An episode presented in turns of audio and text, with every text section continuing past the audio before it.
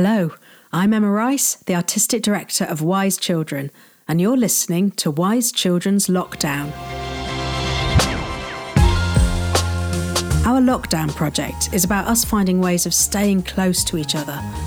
On this show, I call up an old friend, play some records, and most importantly, get to chat and reminisce. Come and join us for tea and biscuits.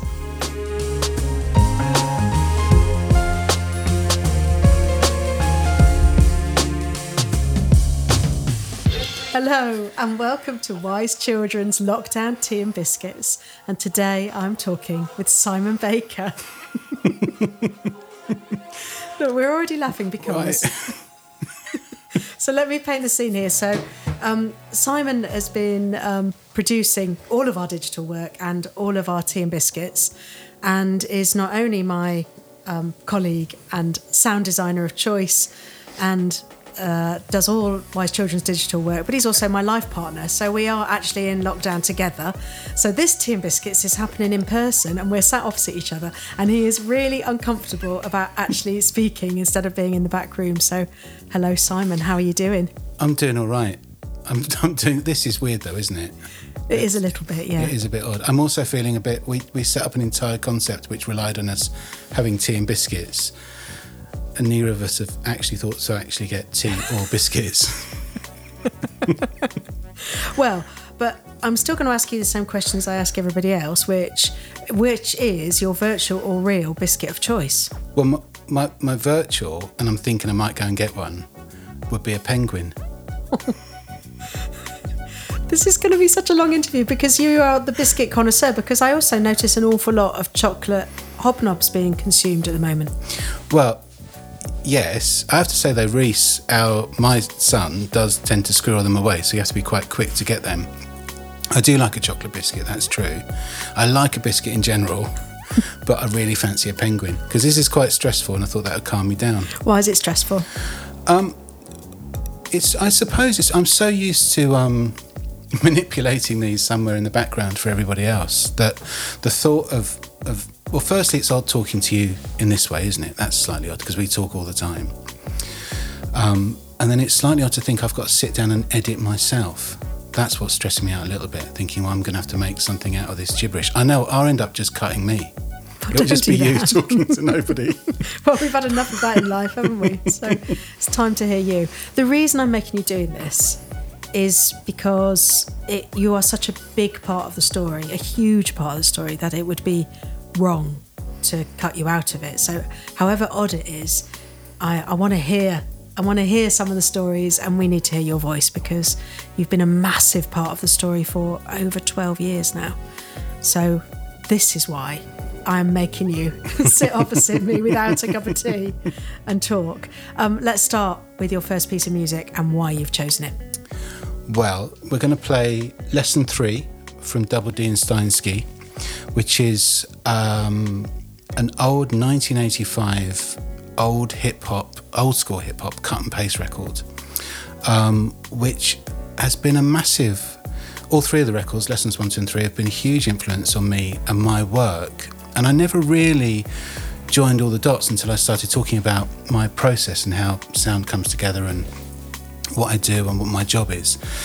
And it was only then that I started to realize how influential this particular piece of music have been. Should I play it? Go on, play it. I'm going to play it. We're going to do a song that you never heard before.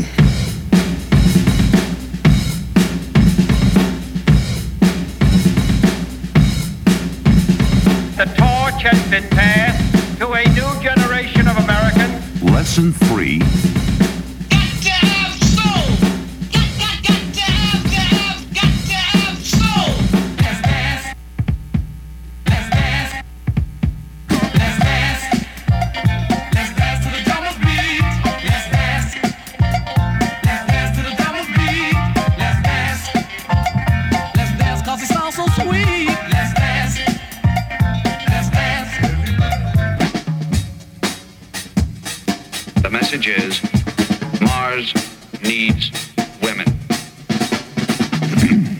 this record to bring you a special bulletin. The reports of a flying saucer hovering over the city have been confirmed.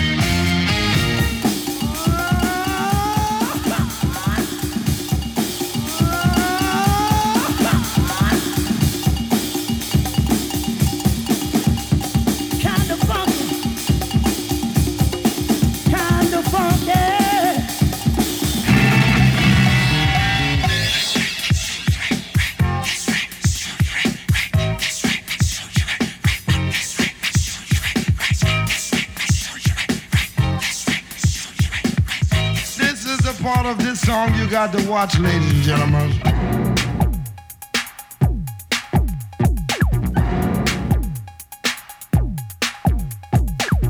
You don't have to say anything and you don't have to do anything. Oh, maybe just whistle. You know how to whistle,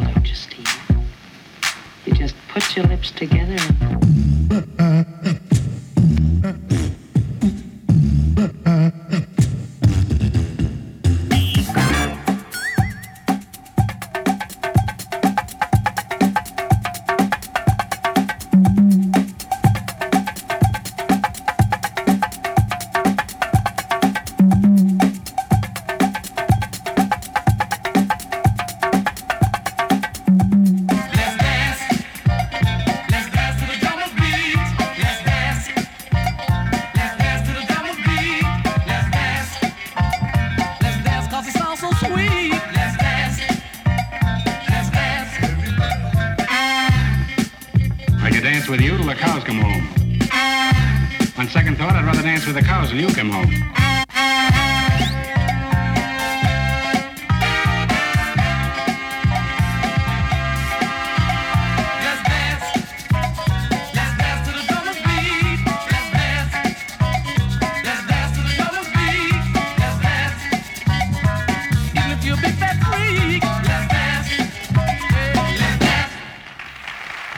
And say, children, what does it all mean?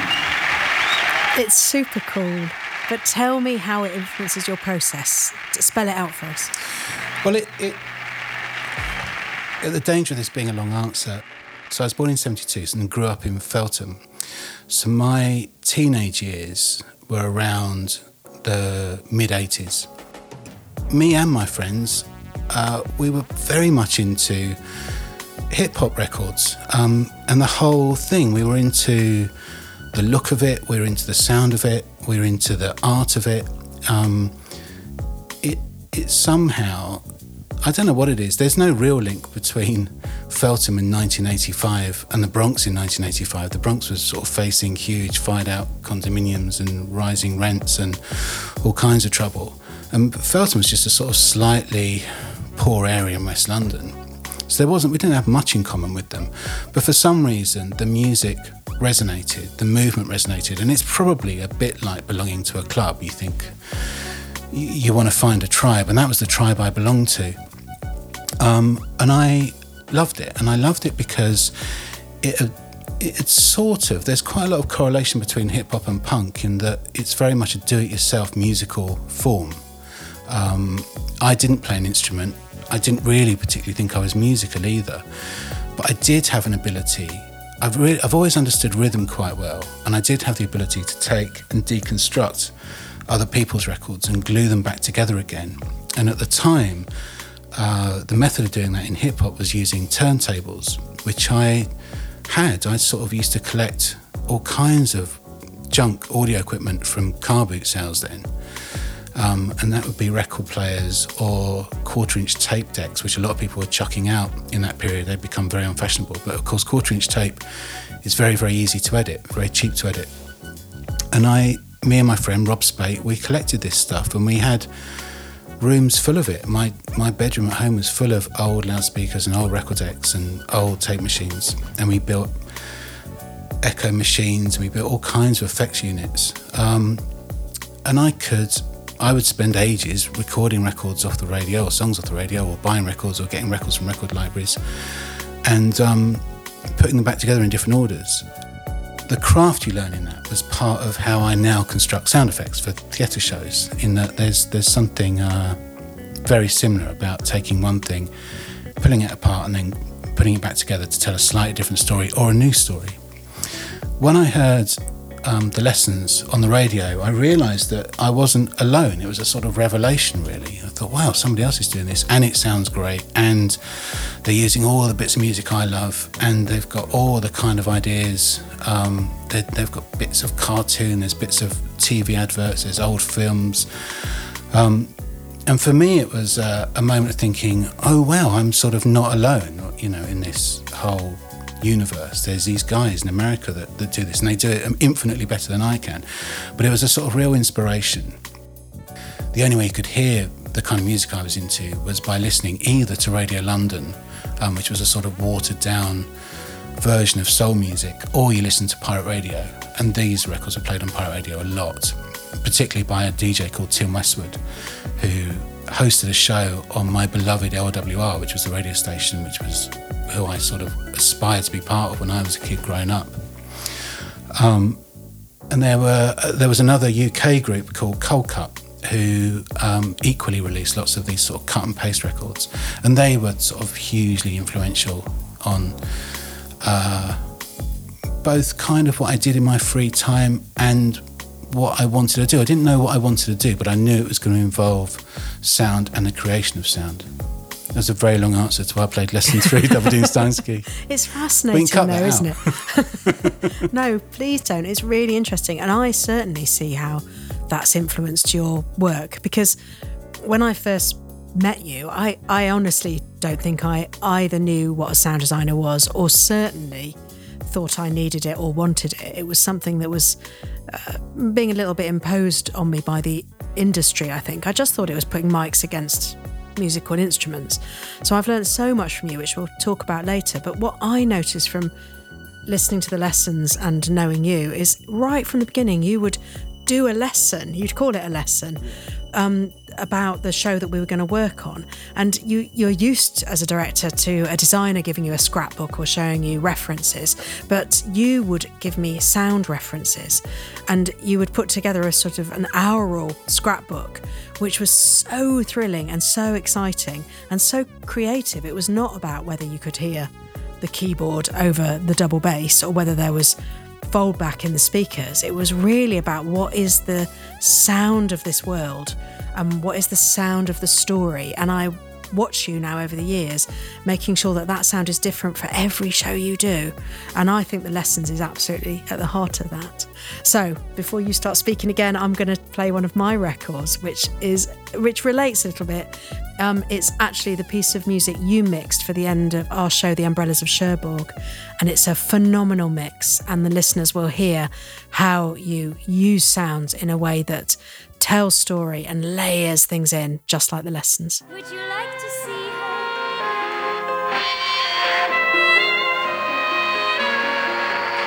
I think you had better go.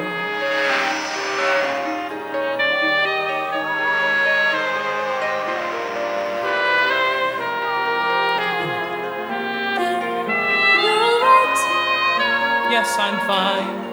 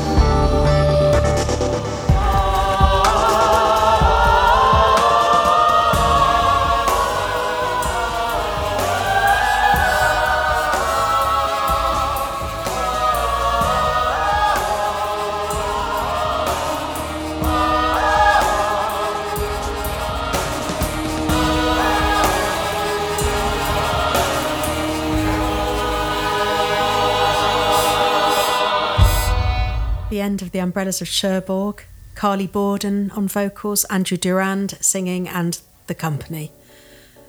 I loved that show, and that's the most phenomenal mix. And it was really exciting to go from um, the, the the live singers into this big, big, epic filmic world. And I thought it was so clever.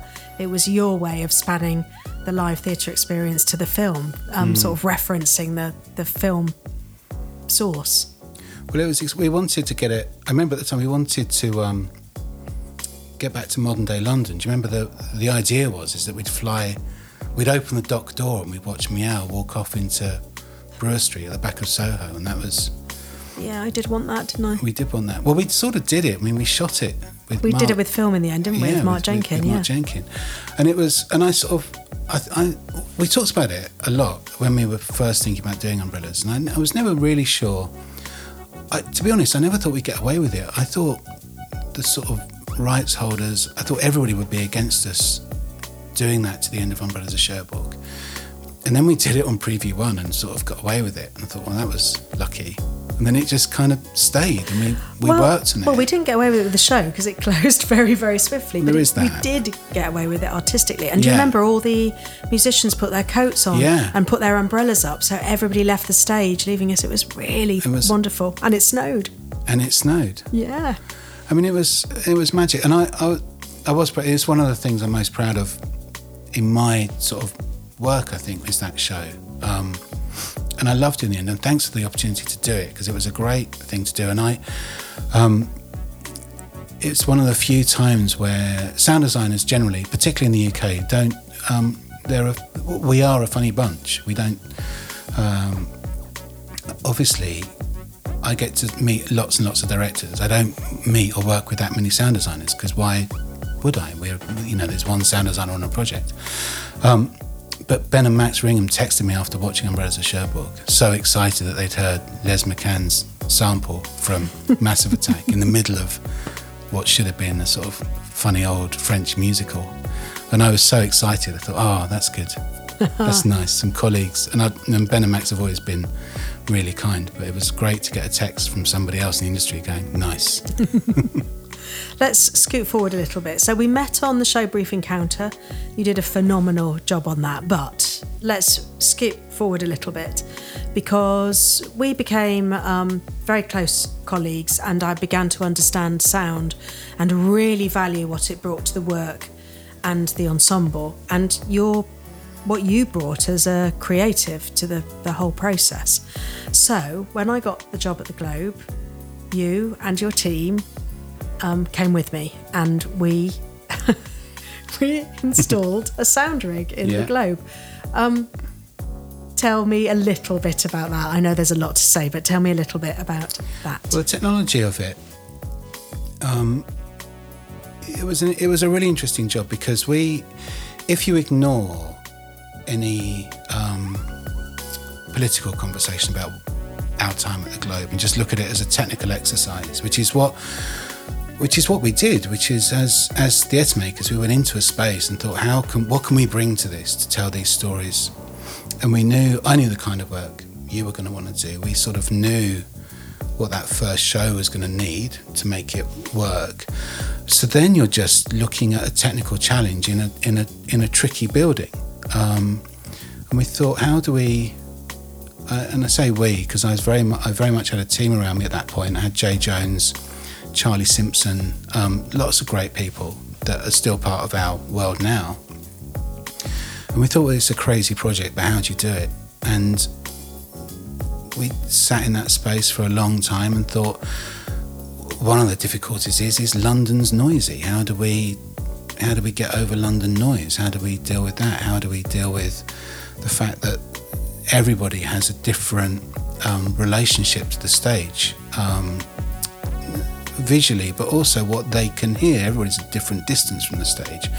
So just putting a radio mic on an actor was clearly never going to work because uh, through a loudspeaker somewhere because everybody's um, how everybody was going to hear that was going to be different. So we, it, it was a really difficult technical challenge. And then you, you've got the challenge of working in a building which is sort of half outside, sort of inside, um, clearly not constructed with modern technology in mind. All of those That's not quite true, though.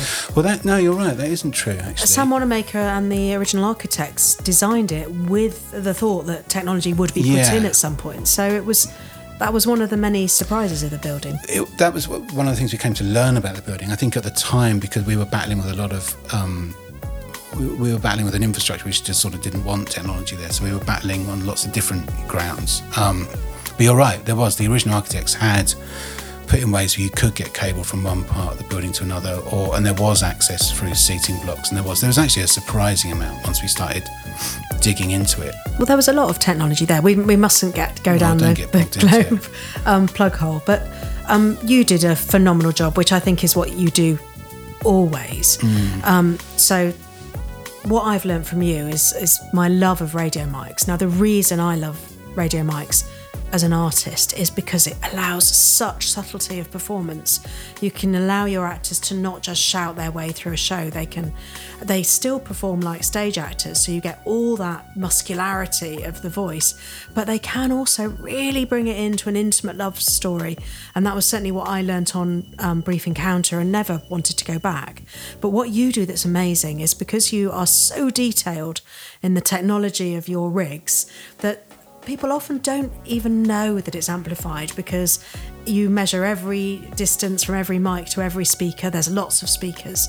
Um, so, whilst people knew that the big numbers were amplified at the Globe, you'd often get people saying, Oh, but you can hear the text. And without realizing that you were gently sort of tickling the sound Yeah. so that you could get the subtlety of performance, but, but land it in the audience's ears without all the, as, as you said, the sound of the London sky messing with it. Yeah.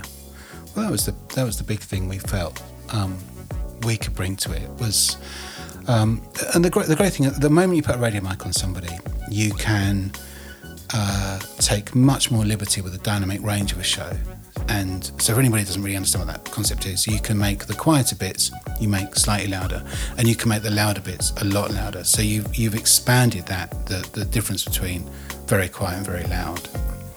Um, and that's very exciting. So that does mean at somewhere like the Globe, you can play a tiny quiet scene, um, delicate, intimate scene, but then you can still explode with huge, great big curtain call, should you need to or want to, which we often did.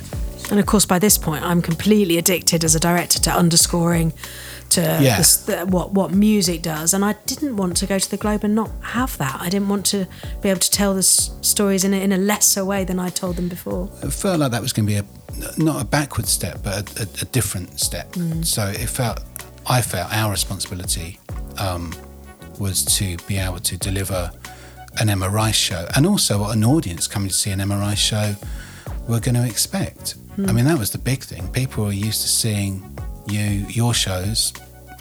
That would have been their experience, and to to have gone to the Globe and not deliver that experience would have felt wrong to me. That wouldn't have been we should we that was part of what we did that was why we turned up to do it So let's fast forward. Everybody knows what happened, but tell me about your next um, choice and why, because there's quite a few reasons for why you've chosen this record. when we turned up at the globe were they used to have these sort of legendary um, parties they were they were very very good at celebrating um, they'd have an end of season there'd be the opening of the season there'd be the end of the summer season the end of the winter season they were very very good at having these parties and they were massive and they'd had some huge big name DJs that played there the year before we turned up. I think we might have even gone to it. I think we turned up for a sort of 10 minutes to say hello to people.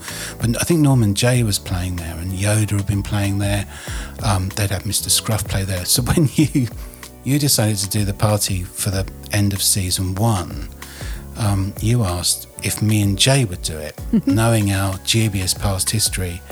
And that was a bit of a challenge because um, we thought, blimey, there's been some proper people play here. This crowd are going to be used to a certain level of expertise. And I hadn't played a record in public since about the mid 90s. And I think Jay almost got chucked out of Guildhall for playing records. So it was. It was it was a challenge. The other difficult thing was, um, at the time, I knew because obviously we're together that our time at the Globe was up. That was the thing we knew, and nobody else knew. Yeah, the board had made their decision, but we hadn't made it and it public. was it was very very new. I think I don't think anybody really. I think you and I knew, and probably that was about it. Really, the Mm-hmm. board. The, the staff of the Globe certainly didn't know. No. Which meant that Jay, who's a close dear friend and colleague, my associate, didn't know. So I turned up to do this party, and it all suddenly felt really weird. Um, and I couldn't tell Jay, and I was very upset. Um, and and also nervous because we were going to have to do this great big event. And I sort of, at that point, just wanted to go home. I didn't want to be at the Globe. I was like, oh God, this is going to be a disaster. And anyway, we decided, Jay said, I don't know what's the matter with you today. Anyway, we're going to go and do this. And I said, all right, let's do it. So we did.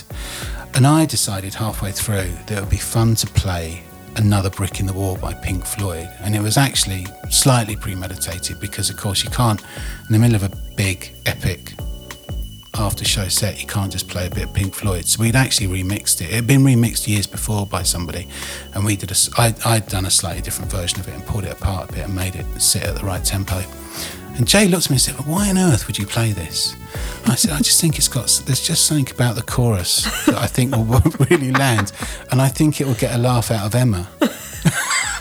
and Which I- is a good reason to do anything, I think. and um, sure enough, it it did work, and we did get a little cheeky smile out of you from the dance floor in the middle of the globe. um, play it.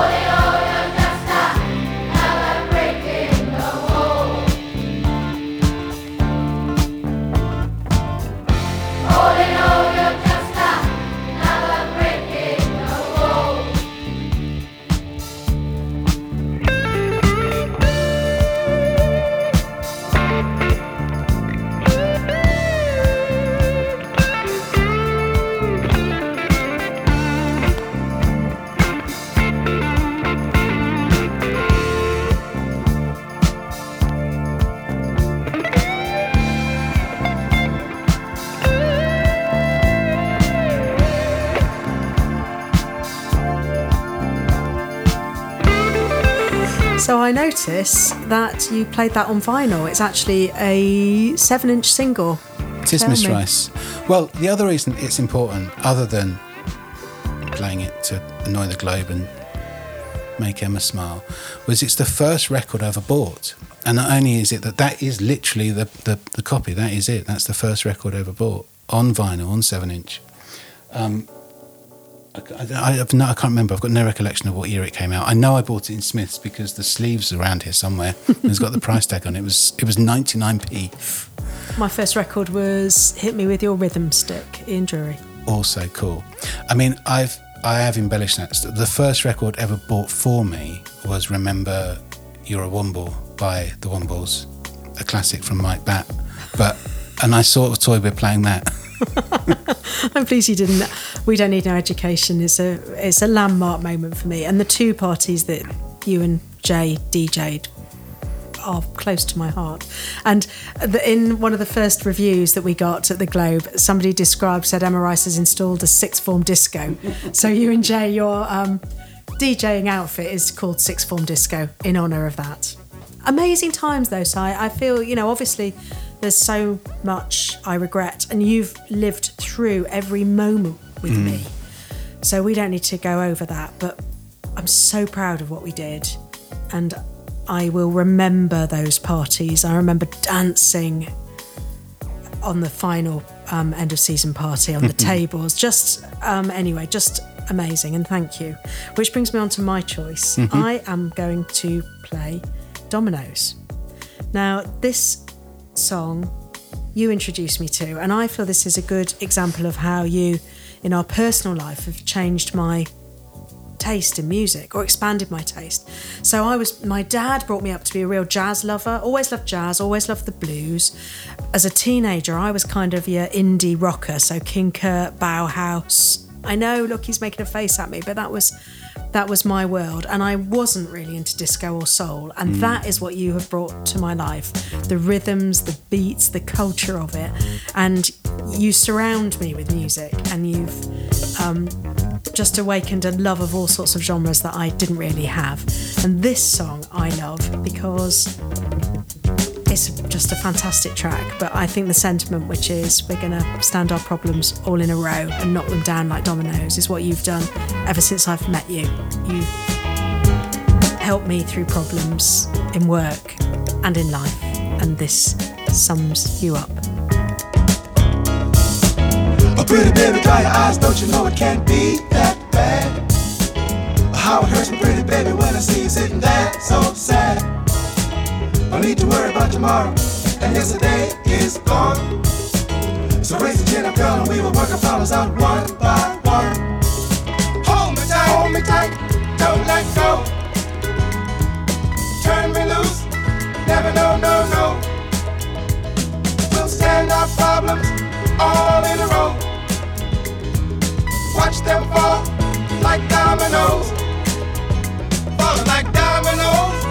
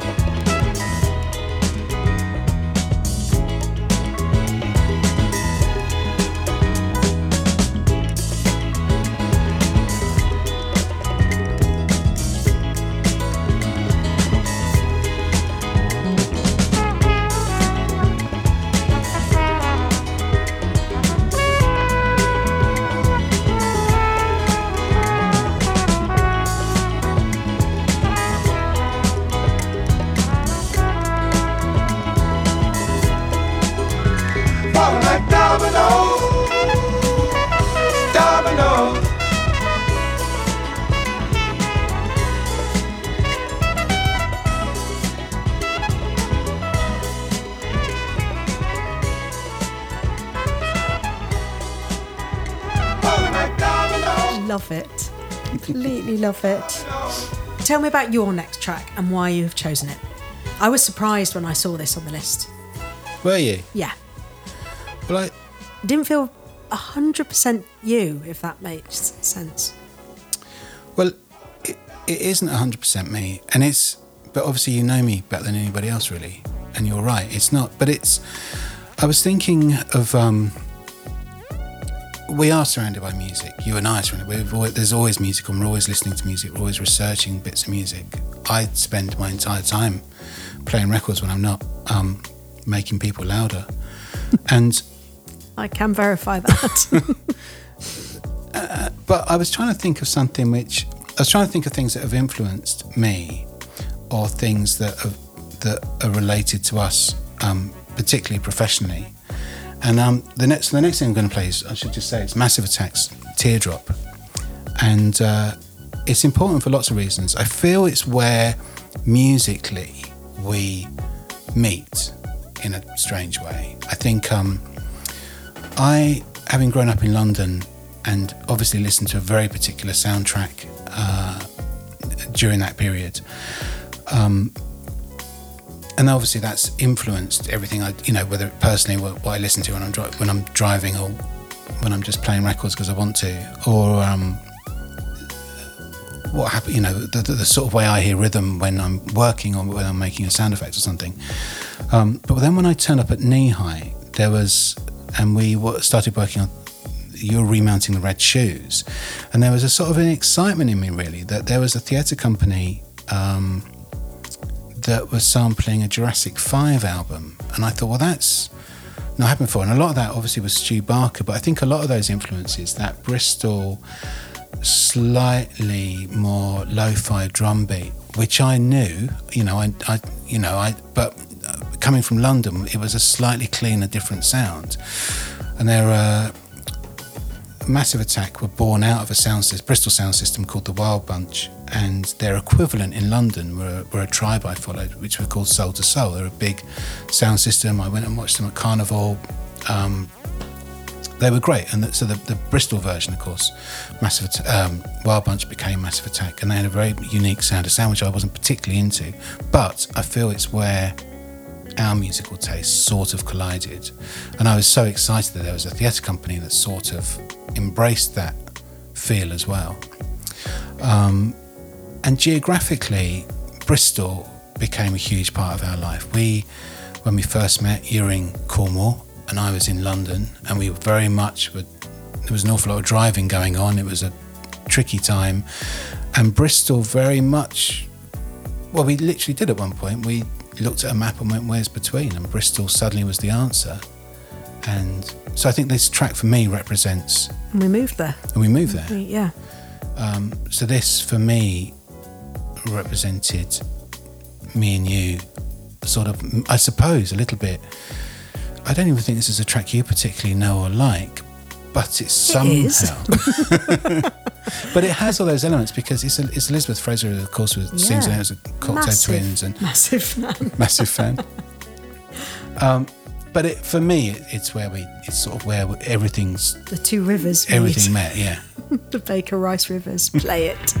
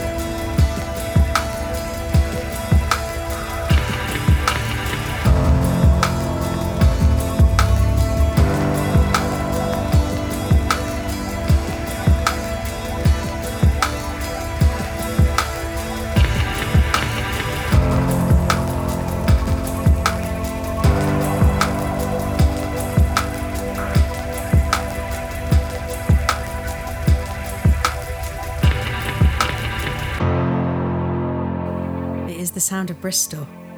It really is. It's also, and of course, it is.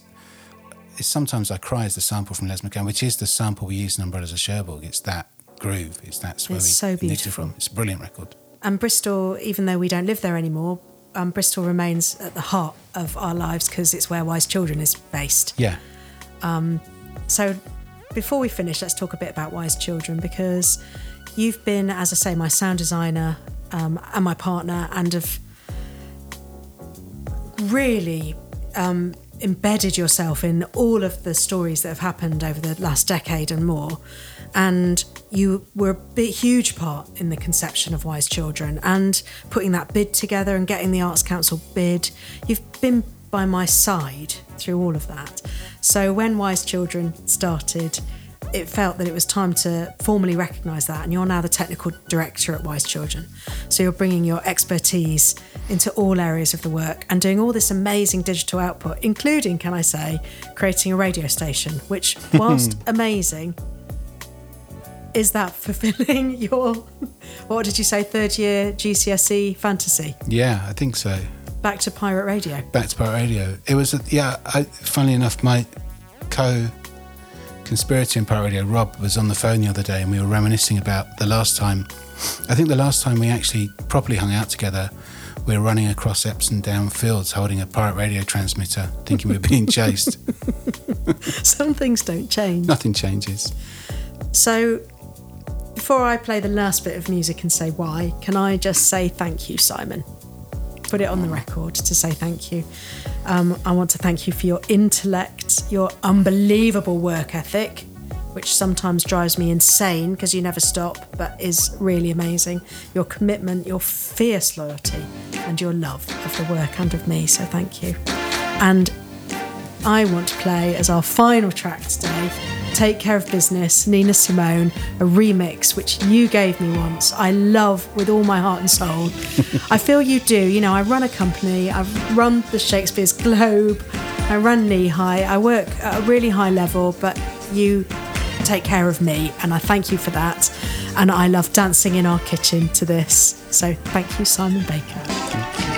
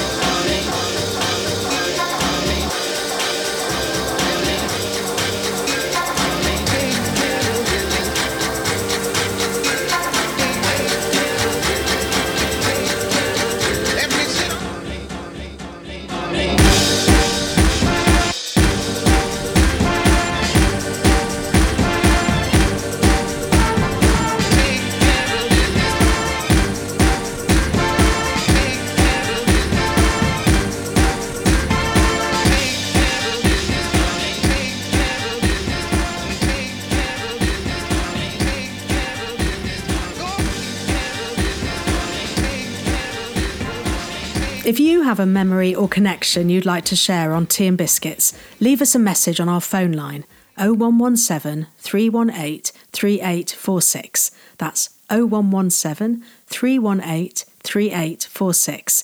Keep checking our social media for details of our next show. Tea and Biscuits is part of Wise Children's Lockdown. Thanks for hanging out with us. Bye.